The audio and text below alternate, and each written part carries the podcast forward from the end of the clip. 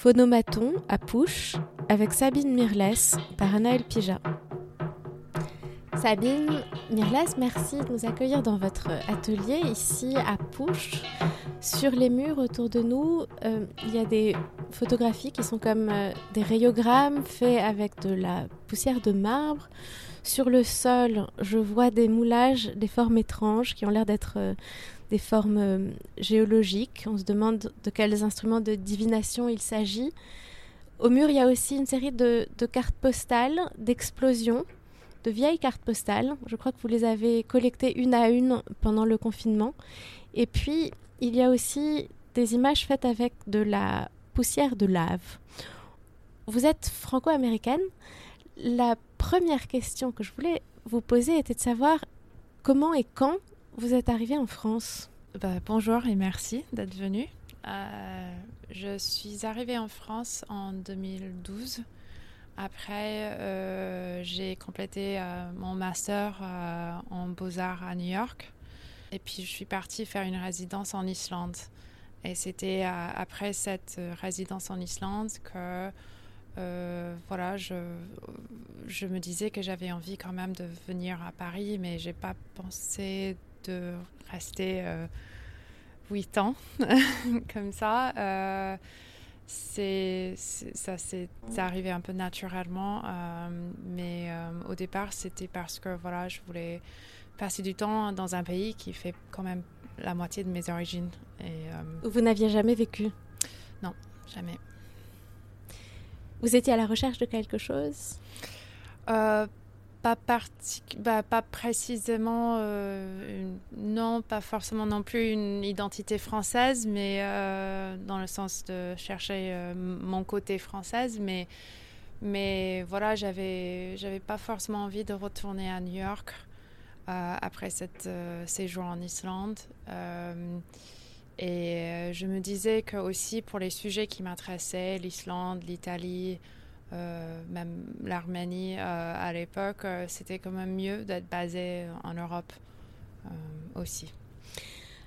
Vous avez fait aussi des... Vous avez commencé, je crois, par des études de théologie, de sciences religieuses, vous dites ? c'est, c'est, Oui, c'est presque la même chose. Bah, c'est pas exactement la même chose parce que théologie, c'est vraiment normalement associé aux, aux traditions occidentales, euh, occidentaux peut-être. Voilà. Je fais toujours des, des erreurs. Mais, euh, et euh, ce que j'ai suivi, c'était un, ce qu'on appelle un, un double major, c'est-à-dire deux sujets au lieu d'un seul en tant que bachelor. Euh, une en littérature euh, et l'autre en, en histoire de la, de la religion. Euh, donc ça commençait avec les cinq euh, religions mondiales pour avoir une base. Et puis il fallait choisir et approfondir dans une direction ou une autre. Et moi j'ai choisi le mysticisme. Vous saviez à ce moment-là que vous vouliez devenir artiste ? euh, C'est difficile à répondre. Je ne suis pas sûre. Je pense que... Je pense que j'étais fascinée par euh, ces sujets et, et je, je produisais déjà des œuvres euh, de mon côté, mais de devenir artiste euh, professionnelle, euh, c'est vrai que j'ai même pas osé de penser que c'était possible à l'époque. J'ai, j'étais très jeune et ça m'a pas vraiment traversé l'esprit dans le, dans le sens que ça, ça peut se faire. Dans votre enfance, est-ce qu'il y avait beaucoup d'art ? Bah, oui et non. Euh, j'ai mes artistes, euh, mes artistes, mes mes parents, ils étaient tous les deux euh, car- caractères créatifs. C'est un joli lapsus que vous avez fait. euh, euh, euh, bah, les personnalités, les personnages un peu créatifs, c'est sûr, qui encourageaient euh, l'exploration. Euh, ça, c'est sûr. Qu'est-ce qu'ils faisaient ? Ma mère, euh, elle. Elle faisait un peu de peinture, mais en général, euh, son, son métier premier, c'était d'être maman, je pense. Et mon père, euh, bah, quand il était jeune, il écrivait des, des scénarios, mais après, il n'a pas eu beaucoup de succès avec ça, donc il a, il a retrouvé autre chose. C'était où votre enfance ? C'était dans quel environnement ? C'était en Californie, en Los Angeles, jusqu'à mes années adolescentes. C'était surtout marqué par beaucoup de tremblements de terre. Donc, je pense que ça m'a pris un peu de temps pour réfléchir dessus, euh, pour faire la connexion, pour faire le lien. Mais je pense que c'est depuis un très jeune âge, euh, très jeune âge que j'étais consciente d'une, d'une, je ne sais pas si on peut dire une être minérale ou un, une force minérale euh, ou géologique ou euh, terrain, voilà, euh, qui, qui vit, qui bouge, euh, qui est plus grand que nous. Et fait. Qui occupe aujourd'hui le cœur de votre travail. Oui. Au début du premier confinement, vous veniez d'ouvrir une exposition qui a été interrompue brutalement. Peut-être qu'on pourrait la ressusciter pour quelques secondes et peut-être vous pourriez nous dire ce qu'il y avait dedans. Bien sûr. Euh, l'exposition euh, s'appelait Pietra di Luce, qui veut dire euh, en gros pierre de lumière en italien. C'était aussi le terme euh, utilisé par certaines personnes dans la région des montagnes Apuan au nord de la Toscane mmh. pour décrire une lumière qu'on, qu'on trouve dans la montagne, euh, dans, dans le marbre aussi. Et c'était là où j'ai, bah, c'était là mon point de départ pour faire une, une, tout un projet euh, avec des sculptures, des œuvres sur papier en relief, des photographies sur euh, la forme d'une étoile possible qu'on peut creuser dans la terre là-bas. Et c'est aussi inspiré de la Divine Comédie de Dante, parce qu'en fait, il, il organise euh, le texte avec une architecture poétique qui termine toujours avec le mot étoile. Donc même quand le poète il est au fin fond de la terre, euh, dans l'enfer, il peut voir les étoiles là-bas aussi. Donc euh, j'ai, j'ai commencé, je voulais, en fait ça, ça a commencé avec l'idée que tous les écrivains doivent faire des repérages pour écrire ou décrire quelque chose, et que la seule ouverture de la terre pendant la Renaissance ou pendant la, l'époque de Dante, c'était quand même autour de ce qu'on appelle aujourd'hui Carrère et, et tous les carrières là-bas. Et donc euh, en fait c'est vrai, il a passé du temps là-bas et j'ai fait un peu cette projection du texte sur ces montagnes-là. Et euh, je me disais qu'en fait, on peut presque les uti- utiliser le texte comme une carte ou un, un, voilà, une, une façon de, de se guider euh, dans ces carrières. Dans le catalogue de cette exposition, il y a un texte de Jean-Pierre Criqui qui parle du centre de la Terre comme d'une vaste chambre noire. Et en fait, cette question de la, géo- de la géologie est chez vous très souvent lié à la pratique de la photographie, mais d'une pratique très singulière de la photographie.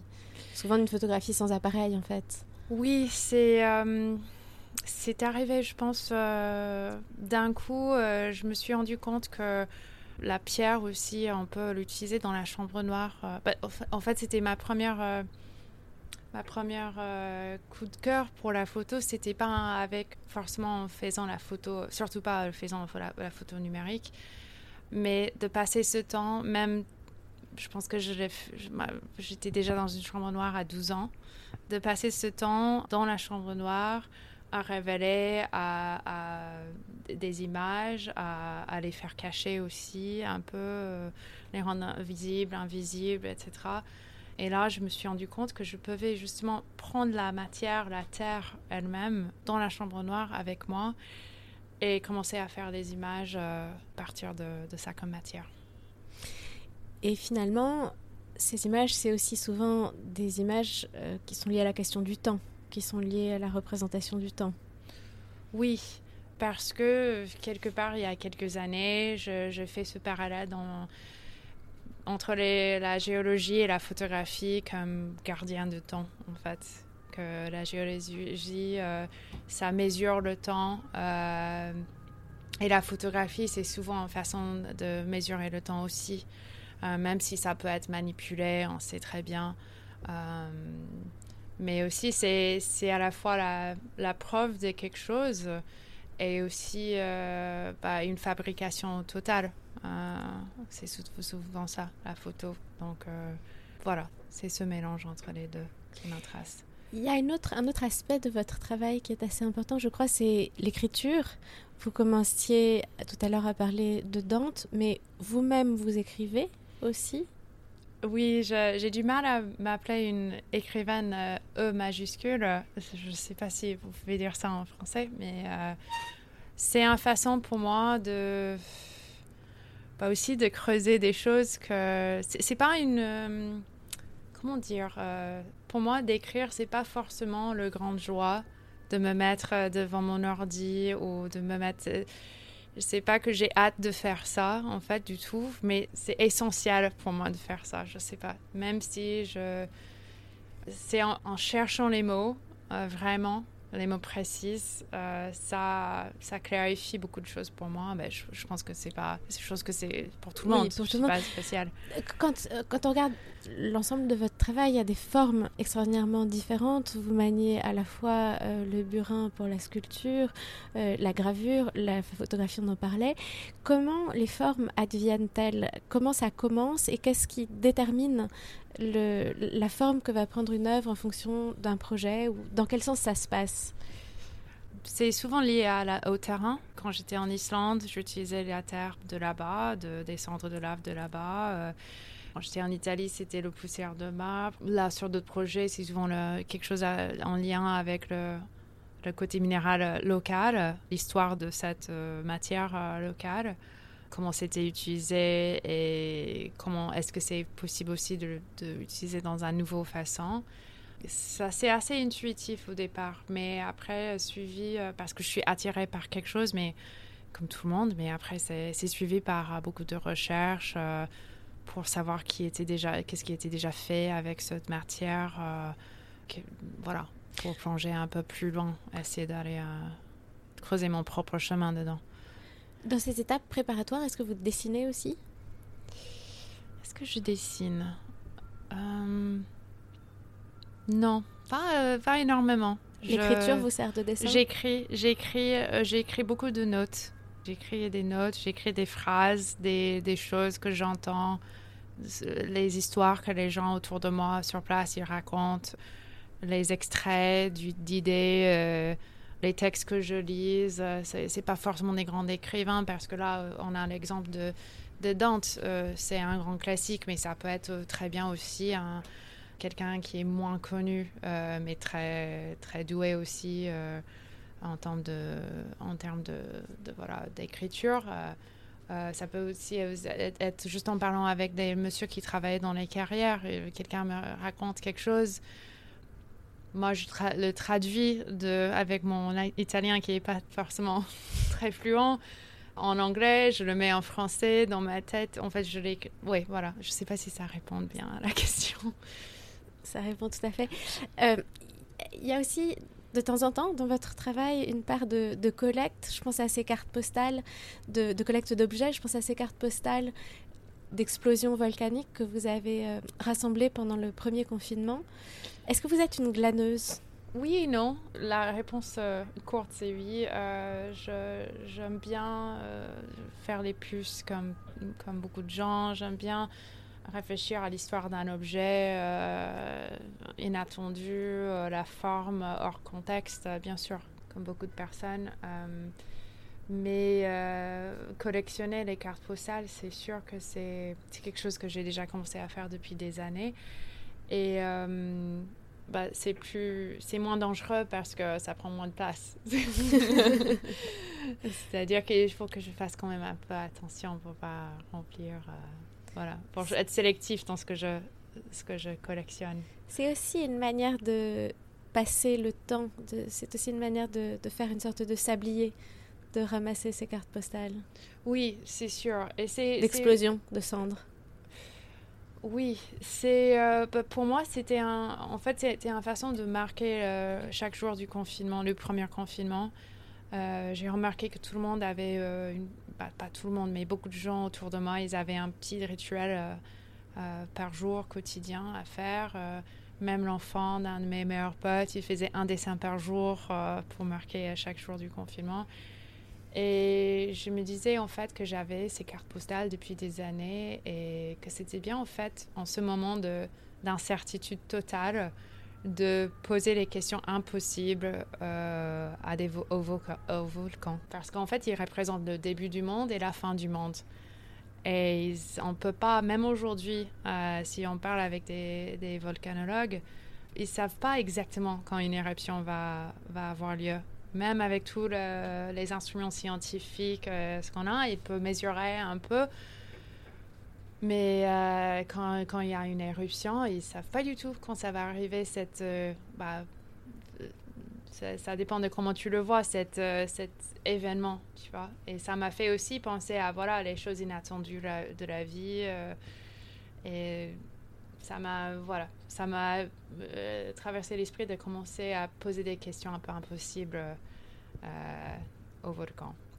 On a l'impression que vous parlez pas mal aux éléments euh, qui sont, dans un autre registre, les maîtres de, de l'art euh, que vous avez regardé, qui vous intéressent aujourd'hui.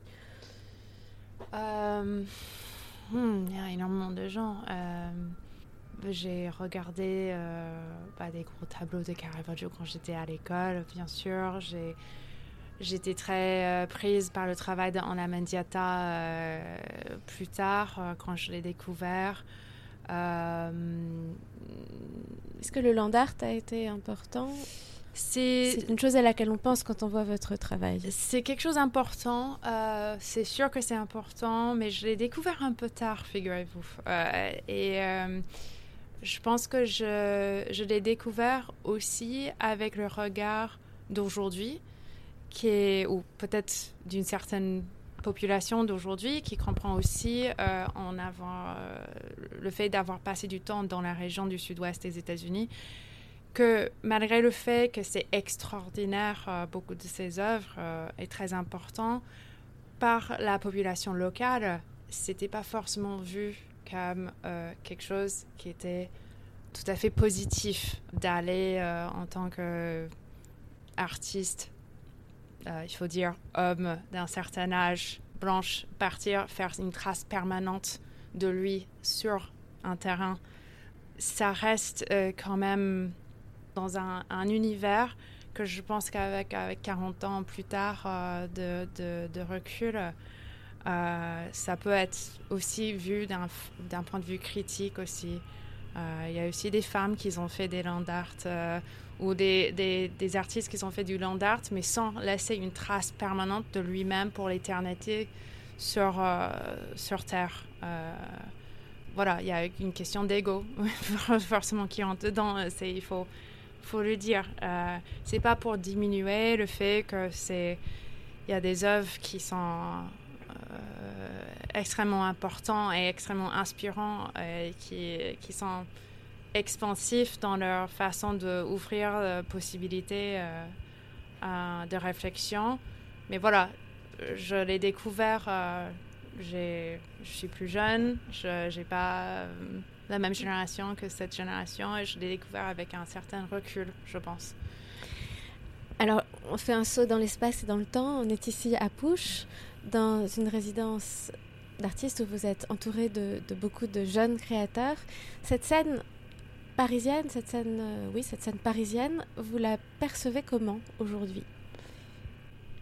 De plus en plus dynamique, de plus en plus ouvert aux étrangers, euh, même si ça reste euh, très... Euh, Euh, ça reste très important quand même d'avoir fait l'école en France, je pense, pour euh, être vraiment accepté euh, tout de suite. Euh, c'est, je ne sais pas si, voilà, j'ose dire la chose que je ne veux pas dire, mais c'est vrai, c'est, c'est pas...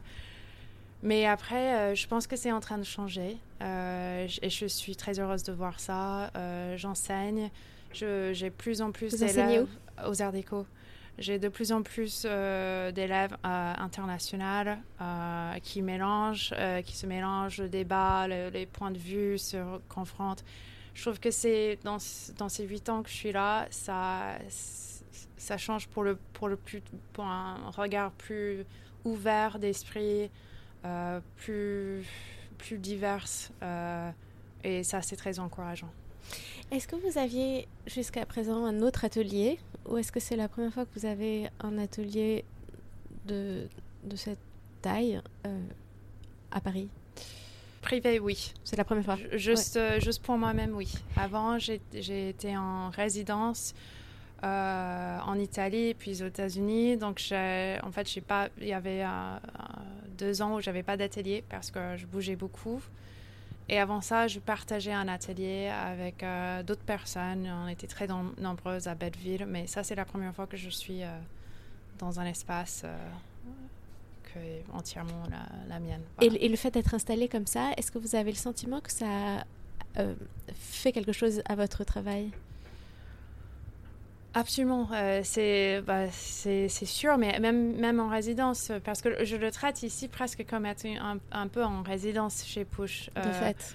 Euh, tu, bah, l'espace, la lumière, euh, le, les matériels dispo, euh, la, la, les matériels dispo euh, de proximité, ça change, ça influence toujours euh, ce qu'on est, ce que moi je suis en train de faire, euh, donc oui, absolument.